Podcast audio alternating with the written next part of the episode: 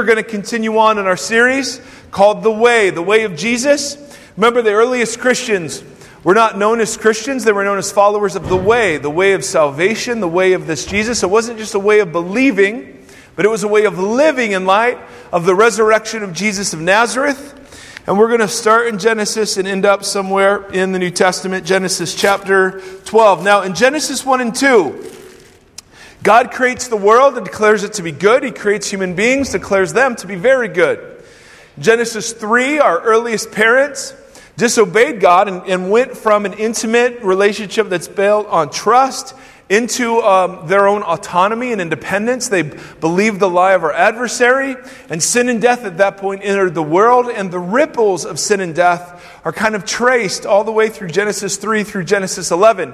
In Genesis 12, we get the first, not really the first, uh, but one of the first inklings about what God is going to do to put the world back to the way He intended it. When He calls a man named Abram, we know him later as Father Abraham, who has many sons, of course, and daughters.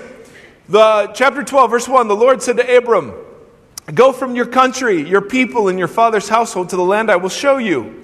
And then God makes this kind of epic promise to Abram. We've just, we just met him in a genealogy a couple verses ago. And so we don't know anything about him, but God makes this just major promise to him. He says, verse 2 I will make you into a great nation, and I will bless you. I will make your name great, and you will be a blessing. I will bless those who bless you. Whoever curses you, I will curse. And all of the people on earth will be blessed. How? Through you. So, if you're Abram, there aren't many better promises than a, a tribe and land and God's blessing and favor resting over you to the, to the point where you actually will bless all the earth. I mean, that's a pretty major deal. But I want you to notice that the blessings given to Abram weren't given for Abram alone. Would you agree? Right? That he was blessed, as we say, he was blessed in order to be a blessing. He was a funnel he wasn't, he wasn't like a bowl where things would get, go to him and then they just sit there. The idea was the blessing would go to Abram, but he was blessed in order to bless others. Now we know that he's formed into a nation. Uh, his line is formed into a nation, Israel, and from Israel comes a Messiah who is a blessing to the whole world. But the idea, very early in the story, is that people are blessed and in their blessing, they're blessed in order to bless other people. It's instrumental. It's not just for them, it's also for others. We're meant to be funnels and conduits of God's blessing, not just hoarders and keepers of it. Now, this theme, blessed to be a blessing, gets replayed all throughout the scriptures, particularly as God instructs his people how to treat the poor and the needy in their midst. Go to Deuteronomy chapter 24. The second generation of Israelites are on the cusp of the promised land. Moses is reminding them of the law that God has given to them. And, and one of the interesting aspects of God's law was how financial it was. There were deep financial implications about how you treated the poor in your midst because of the way that God had treated you when you were poor. So, the idea, verse 19 of Deuteronomy 24, is this Deuteronomy 24 19. When you were harvesting in your field, and we all, we all know this, right? This is a scenario we're all familiar with. When you were harvesting in your field and you overlook a sheaf, do not go back and get it. Leave it for the foreigner, the fatherless, and the widow, so that the Lord your God may bless you in all the work of your hands. When you beat the olives from your trees, been there, done that, do not go over the branches a second time. Leave what remains for the foreigner, the fatherless, and the widow. When you harvest the grapes in your vineyard, do not go over the vines again. Leave what remains for the foreigner, the fatherless, and the widow. And, and can we agree if you're the like vine grower, vine dresser, if you're if you're the harvester, if you're the person that's put in all the work for the crop, what this is saying is you get one shot at it. So the way you get olives, evidently, is you hit the tree. So I would put my best tree hitter in the lineup because I literally have one shot at those olives. Right? Or, or same with, with if I'm dropping sheaves, well, I would make sure we didn't drop many. You know what I mean? My heart would be, particularly in an agricultural environment, would be listen, as much, whatever is to be harvested, I want all of that. And so God said, No, no, no, you don't understand. Leave the edges of your fields. It's called the law of gleaning, discussed other places. When you're going after different kinds of crops, if you drop any, leave it there. If, if you hit the olives or you hit the tree to beat the olives down onto the ground, uh, you get one shot. If you're, if you're harvesting grapes, you get one shot. Leave what remains for the foreigner and the widow and the orphan. And, and, and there's a sense it's like, okay, well, I will because you tell me to, but there's a deeper reason that God does that.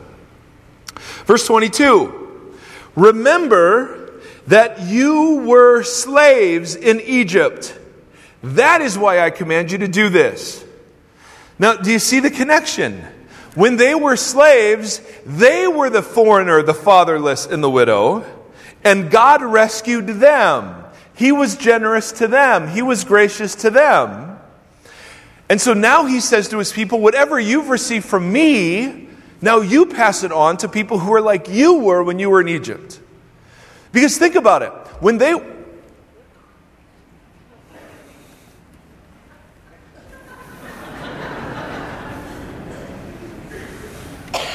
Now, you know who was going to win that battle, right? I mean, if I wanted to.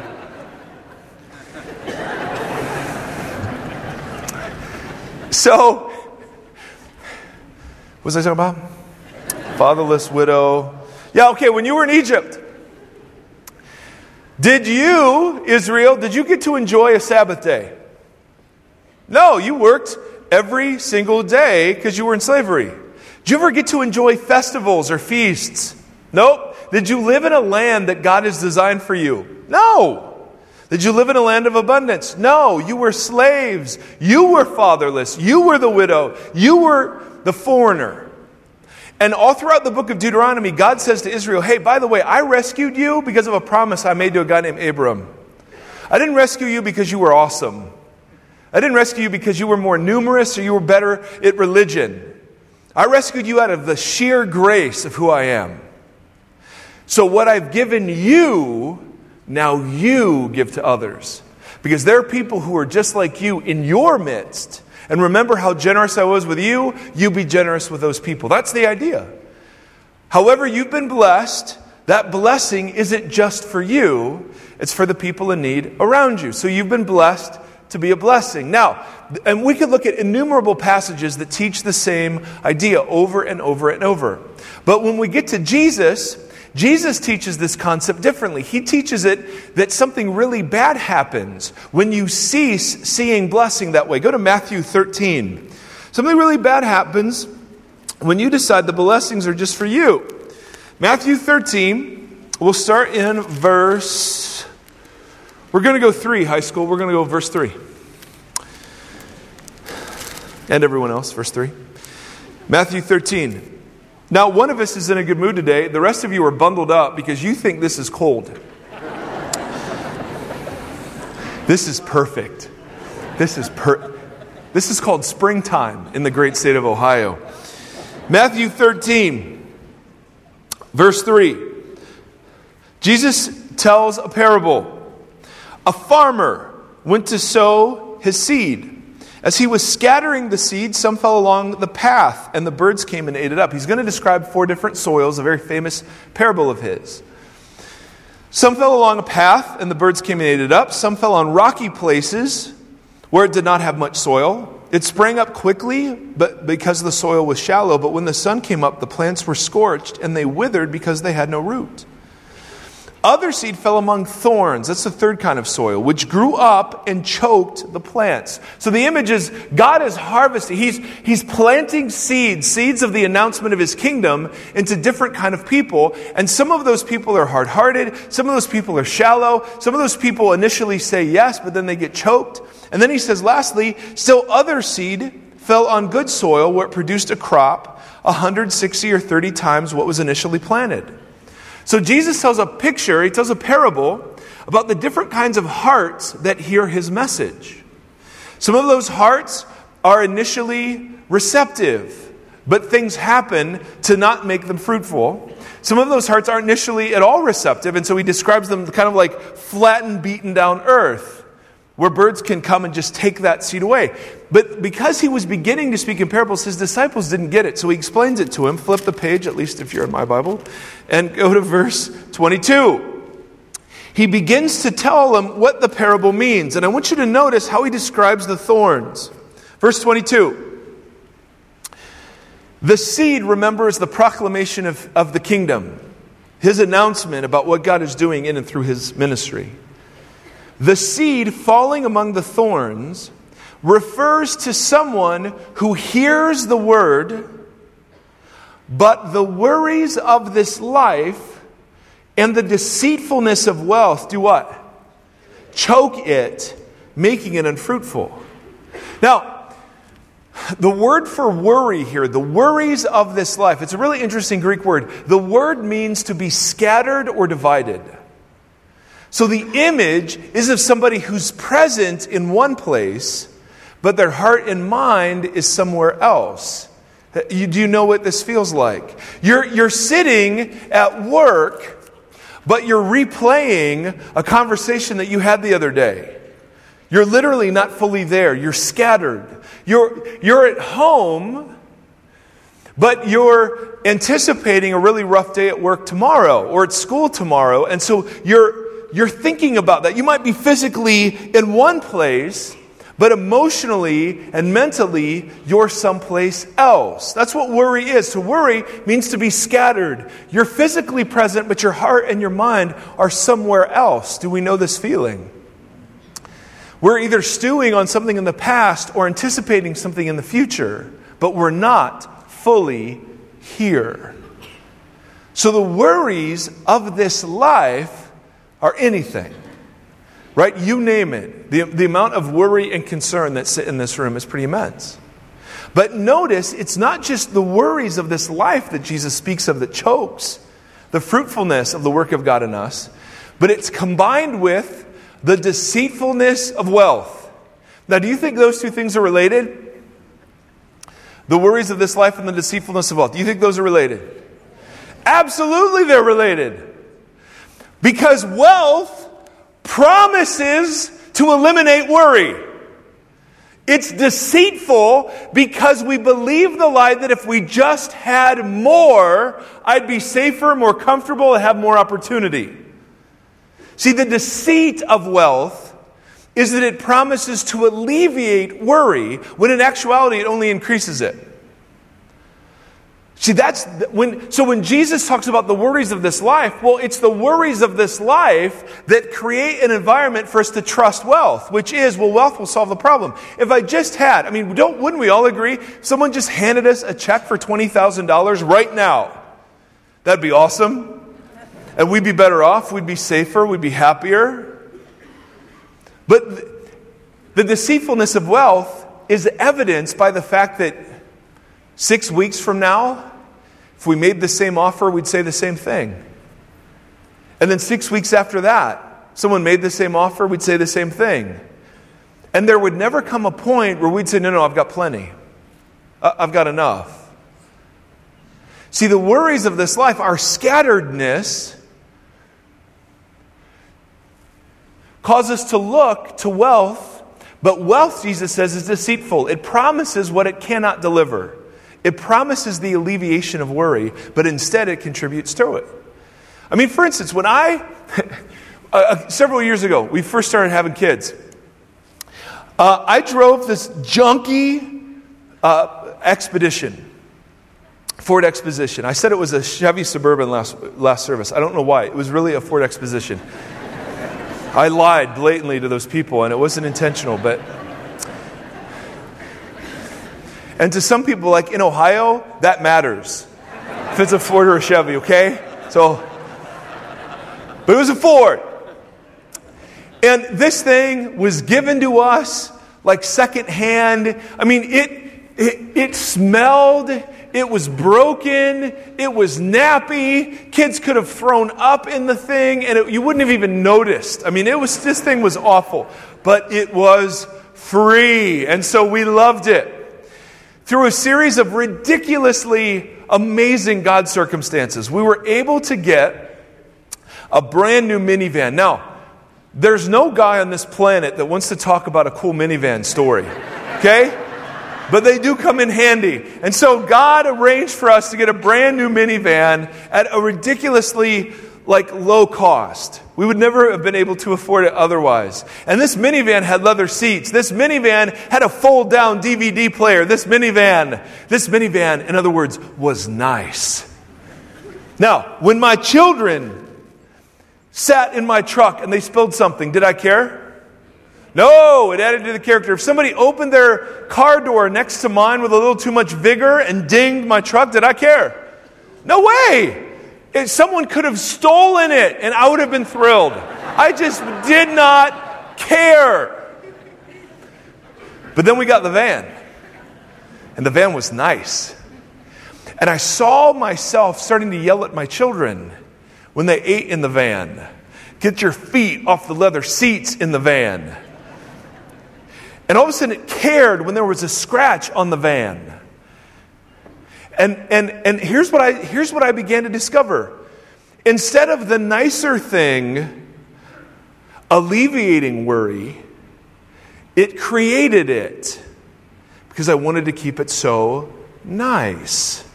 So I was willing to sacrifice relationship with my kids for the sake of a van that had the exact same function as the truck did. So, did I own the truck? Yeah. Did I own the van? Van owned me. See, there is a process you and I go through called mining. It's when we say that something is mine. Whenever you use that word, mystical bonds form between you and that. Am I right? How many of you were ever dumb enough to recarpet your house when you had children? You know exactly what I'm talking about. We form these mystical bonds with our stuff the minute we say, It's mine. As long as we're property managers, I'm, I'm okay, right? It's a rental. But the minute I say I'm an owner and this is mine, worry doesn't decrease, it increases. I mean, if we took a poll, how many of you are making more now than you were 20 years ago? we a lot of us would say, well, yeah. And has our anxiety lessened proportionately? No. The deceitfulness of wealth is the promise that more makes us safer, more makes us more comfortable, more gives us opportunity. And in the short term, it might. But the deceitfulness shows itself when six weeks or six months after the fact, we feel the same thing. And so Jesus says if you want to know what chokes the work of God in people, being scattered in worry and trusting in wealth to solve it. That chokes the Word of God in us. And could there be any more appropriate picture for us, Orange County? I don't think so. And so when Jesus talks about wealth and money and stuff, he doesn't say wealth and money and stuff is bad. He just says wealth and money and stuff, if it's not passed along, chokes the word literally means strangles the work of God in people. And so it's not surprising. Jesus preached such a revolutionary message that when you start looking at the early church, there were financial implications. Go to Acts chapter 2. Of all the things that you could say about the early church, man, they had kick and worship. I mean, great preaching. Holy cow, the apostles were preaching. Of all the things you could say, they had great small groups. Of all the things you could say about the early church, it's just interesting a theme that keeps coming up. Acts 2, verse 42. Very familiar passage to us. Acts 2:42. They devoted themselves to the apostles' teaching and to fellowship, to the breaking of bread and to prayer. Everyone was filled with awe at the many wonders and signs performed by the apostles. All the believers were together, and they had everything in common. They sold property and possessions and gave to anyone who had need. Flip over to chapter 4. I mean, of all the ways to describe the early church, verse 32 of chapter 4. All the believers, sorry, verse 32, chapter 4. All the believers were one in heart and mind. No one claimed that any of their possessions was their, but they shared everything they had. With great power, the apostles te- continued to testify to the resurrection of Jesus, and God's grace was so powerfully at work in them all that there were no needy persons among them. What was the evidence that God's grace was among them? There was no one in need. I mean, of all the things you could say about the way of Jesus, what gets highlighted was the way of generosity and sharing. And, and it wasn't like there was an overabundance of material resources back then. I mean, later in the book of Acts, somebody prophesies a famine that's going to hit this church.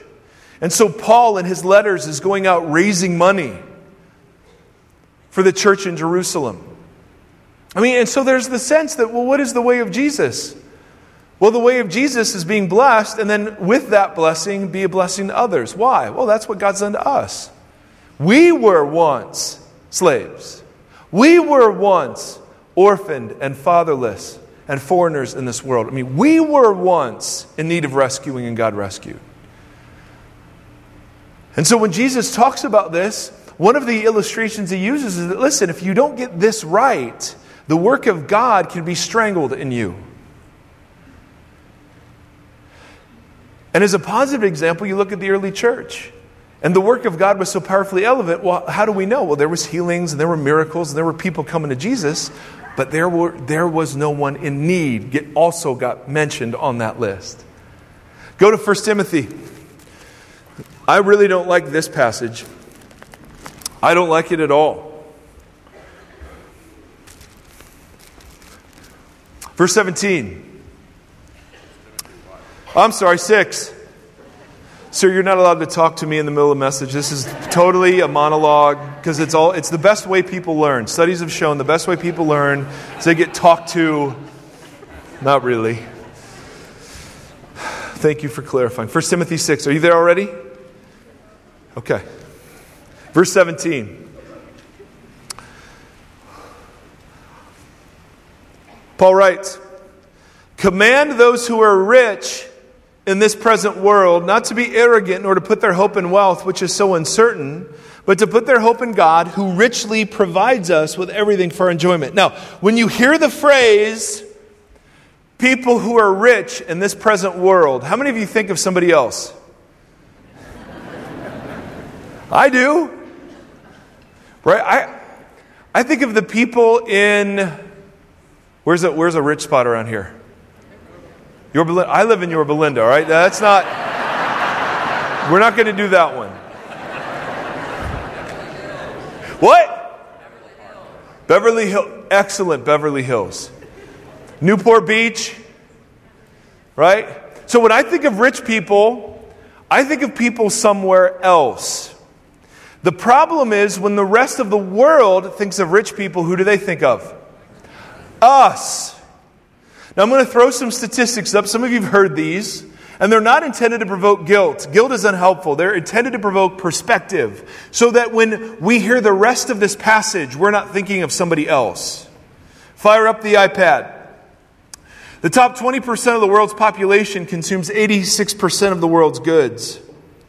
93% of the world's population doesn't own a car. So if you drove here, welcome to the top 7%. The total income of American churchgoers is $5.2 trillion. It would take just a little over 1% of the total income of American Christians to lift the poorest 1 billion people out of extreme poverty. American Christians who make up 5% of the church worldwide control roughly 50% of global Christian wealth. United States constitutes 6% of the world's population but consumes between 40 and 50% of its resources. 40% of the world lacks basic sanitation. 1 billion people don't have clean drinking water. 800 million people will not eat today. 300 million of them will be children. Americans spend more annually on trash bags than half the world does on all of its goods. Two billion people in the world have no electricity. 1% of people in the world own a computer. 1% of people in the world have a college education. Now, these were, some of these are from 2006 from the World Bank. The estimate was basic education for all would cost 6 billion.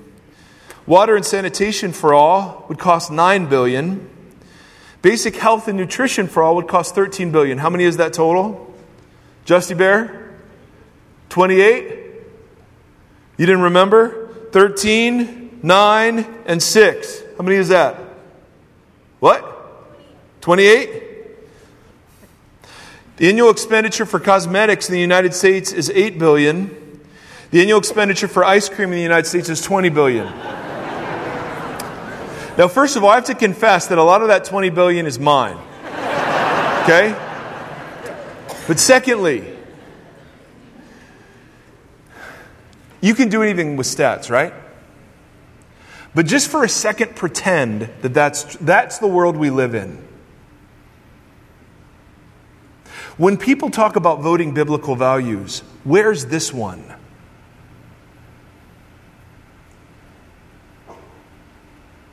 We are the richest people who have ever walked the face of the earth. And the fact that we don't feel rich shows how deceitful and demonic our world really is. If your income is over 25 grand a year, you are wealthier, it is estimated, than 90% of the world's population. And if you make over 50 grand, you make over 99% of the world's population. Now, point of the exercise is it guilt? No, I hope, I hope there's some holy conviction in it. But the point is perspective. Now, are there people who have genuine and deep and horrible needs that sit right in our midst? Absolutely. That is nothing against the needs that we need to meet in Orange County, in Fullerton, in this church. Nothing about that. But for the rest of us who sit and believe that if we just had 50 more thousand dollars, we would be much better off, it's a bit of perspective. So that Jesus cannot when, when Paul writes this and says, Command those who are rich in the present world, we are not off the hook in thinking about anybody else at this point. We have met the rich, and it is us. But notice what he says. He says, Command them not to be arrogant, nor to put their hope in wealth. Is having stuff wrong? Nope, Paul earlier in this chapter says it's the love of money that's the root of evil. But it's the mining of money that's the issue. Command them not to be arrogant nor to put their hope in wealth, which is so what? Uncertain. And can we all say amen to that? But put their hope in God who richly provides us. Notice he says, Command those who are rich not to put their hope in wealth, but to put their hope in God, who richly provides us with everything. Now, how much of anything does that leave out? That would be zero. Because I don't know about you, but I want to say, listen, that's my olive tree. I did the work. That's my field. I did the work. Jesus isn't showing up and taking my test tomorrow. Right? He's not showing up to a job I hate just to provide for his family. And then there's this horrible passage in Deuteronomy we didn't have time to look at that says, well, who even gives you the ability to have wealth to begin with? Dang it. So, what's, what's Paul say? Command them to do good, to be rich in good deeds, to be generous and willing to share. Does that just mean giving to church? No. There's no cap on generosity, it's a way of life. In this way, they will lay up treasure for themselves as a firm foundation for the coming age, so they may take hold of what? of the life that is really life. See, brothers and sisters, the invitation isn't some guilt ridden, I got to buy God off so I can enjoy the rest of my stuff. That's not the invitation. The invitation is the same invitation that was given to Abram. You've been blessed. Now bless others. And what you will see happen is that the amount of stuff that owns you decreases and the amount of joy you have for life increases. This is about grabbing hold of the life that's really life, not the life that Wall Street imagines for us, not the life that Hollywood promotes to us, and it is not the life that says the purpose of life is to make money, be famous, or have stuff. Whatever you've received from God, give that away. Grace, forgiveness, love, mercy, hope, blessing. It's the same invitation in every area of your life. If you've been forgiven, forgive others. You've been loved, love others. You've been comforted, comfort others. Out of the overflow of what God has done in you. And if you're unwilling to do that, the work of God might be strangled in your life. That's the warning that goes with the promise. And so, brothers and sisters, this has less to do about the church needing your money. Do you understand this? This is not a, hey, we need to raise money thing. This is a, Jesus talks about money more than any other subject outside of the kingdom of God. This is a fundamental aspect of our discipleship. And so he invites us to stop mining and instead to say, okay, if I'm a property manager, not an owner, what do you want me to do? So, would you close your eyes for just a moment before we start baptisms? We just want to spend a, a moment in reflection.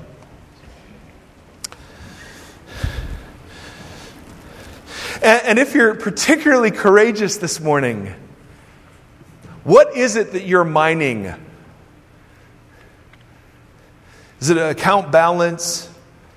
or a, a car or embarrassingly a minivan? What are you mining? And what would it look like to approach that area with open hands instead of closed fists? What would it look like to actually believe that God gives us everything for our enjoyment? And He's not stingy. What would it look like to begin to enter into the consumerism of this season with a totally different posture of your heart.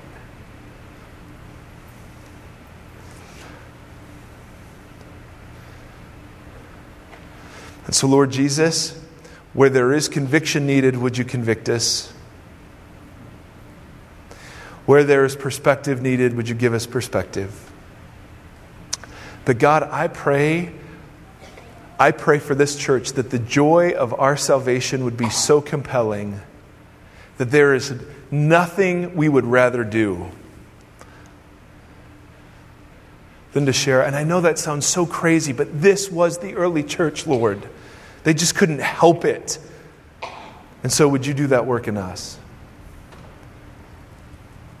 And God, we believe the ultimate display of your generosity was in the giving of your Son and a making a way for us to be right. And so, as we turn our eyes to baptism, we just can't think of a better picture of your generosity than turning dead things into live things, turning darkness into light.